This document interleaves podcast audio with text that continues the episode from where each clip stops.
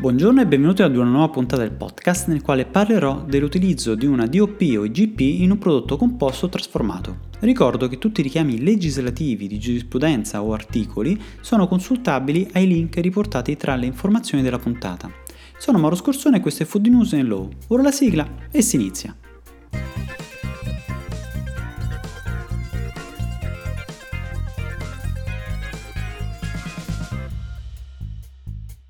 Lo scorso anno ho realizzato diversi podcast inerenti all'impiego di una denominazione di origine protetta o una indicazione geografica protetta in etichetta. Nello specifico ho trattato la materia facendo il punto sul concetto di evocazione, ricercando, tra i precedenti della Corte di Giustizia europea, praticamente quasi tutti i casi degni di nota, in modo tale da poter comprendere la portata della questione. Ne è scaturita una visione ovviamente discordante tra la giurisprudenza nazionale e quella comunitaria, anche se la DG Agri dovrebbe aver emesso un chiarimento in questi ultimi giorni proprio sulla questione. In questo podcast non ho intenzione di ritornare sull'argomento, quanto invece affrontare una questione collegata sempre alla denominazione di origine protetta ed alle indicazioni geografiche protette e mi riferisco alle modalità del loro impiego legittimo in un prodotto trasformato. Vorrei subito introdurvi all'argomento richiamando la sentenza del 2017, di cui trovate il link tra le informazioni della puntata della Corte di Giustizia europea inerente all'impiego della DOP Champagne nel prodotto champagne, sorbet. I prodotti tutelati godono di una specifica protezione a livello comunitario ed internazionale, in funzione degli accordi tra Stati, e pertanto sono protette contro qualsiasi uso commerciale, diretto o indiretto, in prodotti comparabili non conformi al disciplinare della denominazione protetta, oppure nella misura in cui tale uso sfrutti la notorietà di una denominazione di origine o di una indicazione geografica.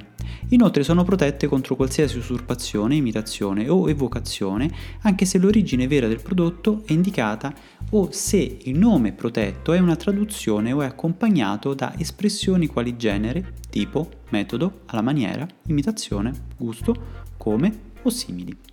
Già dall'ampia portata delle casistiche è possibile capire l'attenzione che il legislatore comunitario ha voluto riporre nella tutela di tali prodotti. Questo in quanto rappresentano il più delle volte la storia culinaria dei vari paesi comunitari. Ovviamente una parte, perché se mi riferisco ai moltissimi prodotti nazionali e le tipicità delle ricette non sono riassumibili nelle sole DOP, GPS e TG registrate.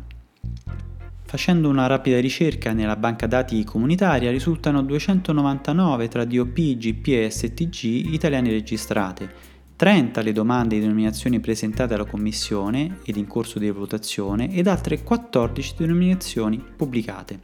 Queste ultime sono all'ultimo step per la registrazione e pertanto se non perverranno entro tre mesi dalla loro pubblicazione notifiche di opposizione né dichiarazioni di opposizione motivate e ricevibili, la Commissione ne registra il nome. Un patrimonio importante e variegato che rende indubbiamente il nostro paese il più importante a livello di storia culinaria. Tornando alla sentenza del sorbetto allo champagne, la richiesta di pronuncia pregiudiziale è stata presentata nell'ambito di una controversia tra il Comitato Interprofessionale Vino Champagne e la società Aldi riguardo all'uso della denominazione di origine protetta champagne nella denominazione di un prodotto surgelato e distribuito dalla medesima società. La questione si fonda principalmente su tre questioni principali, a cui la Corte di Giustizia ha dovuto rispondere. Il primo è inerente al fatto che la denominazione tutelata è utilizzata all'interno di una denominazione che non è conforme al disciplinare di produzione dei vini e che beneficia della DOP Champagne e quindi realizza un impiego commerciale di una DOP. La seconda questione concerne lo sfruttamento della DOP in un prodotto alimentare ove deve essere verificato se l'ingrediente aggiunto tutelato ne conferisce una caratteristica essenziale. In terzo luogo, se l'impiego della denominazione tutelata possa costituire un'usurpazione, un'imitazione o un'evocazione illegittima. Un ultimo aspetto concerne la possibilità che tali indicazioni possano indurre in errore il consumatore in riferimento all'origine geografica del prodotto o in riferimento alle qualità sostanziali del prodotto medesimo. La Corte di Giustizia osserva, in merito alla prima questione, che il disciplina di produzione della DOP non deve fare riferimento al prodotto in questione, champagne sorbet, in quanto tale ma al suo ingrediente e quindi impiegare una componente che effettivamente è conforme al relativo disciplinare di produzione. Per comprendere se invece la denominazione tutelata è impiegata solo per sfruttarne l'autorità, la Corte osserva che effettivamente il rischio potrebbe sussistere, ma deve essere valutato caso per caso in funzione del prodotto composto. Non è possibile definire un quantitativo minimo per poter decidere se effettivamente l'ingrediente tutelato conferisce all'alimento composto una caratteristica essenziale. La valutazione dipende dai prodotti interessati e deve essere accompagnata da una valutazione qualitativa, valutazione che deve inevitabilmente fare riferimento all'aroma e al gusto che l'ingrediente apporta. Non vi è sfruttamento se l'alimento composto dal prodotto tutelato ha quale caratteristica essenziale un gusto conferito principalmente dalla presenza di tale ingrediente nella sua composizione. Questo quindi porta i giudici anche a stabilire che l'incorporazione della denominazione dell'alimento, dell'alimento tutelato, è orientata principalmente a rivendicare apertamente una qualità gustativa e tale circostanza non costituisce un'usurpazione né un'imitazione né un'evocazione. Anche perché, come abbiamo valutato nel podcast specifico all'evocazione, possiamo rilevare la commissione di tale fattispecie quando la denominazione dell'alimento incorpora una parte della denominazione protetta al fine di sfruttarne l'immagine di un prodotto che non può beneficiare di tale indicazione. Ho voluto richiamare questa sentenza perché da quanto riportano i giudici non sembrerebbe sia richiesta alcuna forma di richiesta autorizzativa da dover volgere al consorzio di tutela dell'eliminazione vantata, proprio perché non vi sarebbe alcuno sfruttamento delle autorità della DOP o IGP. Nel nostro ordinamento giuridico invece, sin dal 2004, è vigente il decreto legislativo 297, concernente le disposizioni sanzionatorie relative alla protezione delle indicazioni geografiche e delle denominazioni di origine dei prodotti agricoli, Tale decreto non si applica alle denominazioni dei vini tutelati, in quanto in tal caso dobbiamo fare riferimento alla legge del 12 dicembre 2016 numero 238. Tornando alle DOP e IGP, il decreto legislativo del 2004 prevede nel caso di utilizzo commerciale delle denominazioni tutelate specifiche sanzioni in funzione dell'attività posta in essere. Prevede anche due casi in cui l'attività non costituisce una violazione ed è riferita al caso in cui riferimento alla denominazione protetta è riportata soltanto tra gli ingredienti del prodotto confezionato che lo contiene o in cui è elaborato o trasformato e quando la denominazione è il componente esclusivo della categoria merceologica di appartenenza e gli utilizzatori del prodotto composto elaborato o trasformato sono autorizzati dal consorzio di tutela dell'eliminazione protetta e risultano inseriti in apposito registro attivato, tenuto e aggiornato dal consorzio stesso. In mancanza del provvedimento di riconoscimento del consorzio, la predetta autorizzazione può essere concessa dal Ministero delle Politiche Agricole, Alimentari e Forestali, Direzione Generale per la Qualità dei Prodotti Agroalimentari e la tutela del consumatore, che provvede anche alla gestione del citato registro. Già questa precisazione stride con la sentenza della Corte di Giustizia europea, in quanto prevede una forma di autorizzazione in capo al consorzio e ne autorizza anche, come avviene attualmente, una forma di contribuzione al consorzio. Inoltre, senza alcuna legittimazione, il decreto indirettamente offre la possibilità al consorzio di vietarne l'impiego a propria discrezione, senza prevedere una forma di controllo da parte del Ministero sulla corretta e trasparente procedura.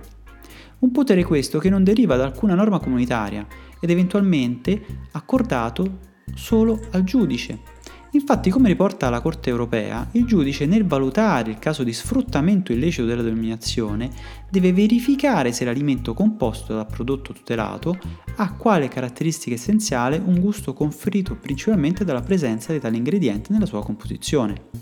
Ad oggi sembrerebbe che il consorzio possa richiedere solo un contributo atto a compensare le spese di gestione del relativo registro e dei controlli effettuati. Le modalità adottate dai consorzi variano in funzione delle procedure adottate. Tuttavia, qualora non sia stato costituito un consorzio di tutela, l'autorizzazione può essere richiesta direttamente al Ministero delle Politiche Agricole, Alimentari e Forestali. Il 23 aprile 2020 il Ministero ha pubblicato la procedura che le aziende devono impiegare per richiedere l'autorizzazione all'utilizzo del riferimento alla DOP EGP nell'etichetta, nella presentazione e nella pubblicità di un prodotto composto, elaborato o trasformato. compresi i siti web o anche i documenti commerciali e gli imballaggi.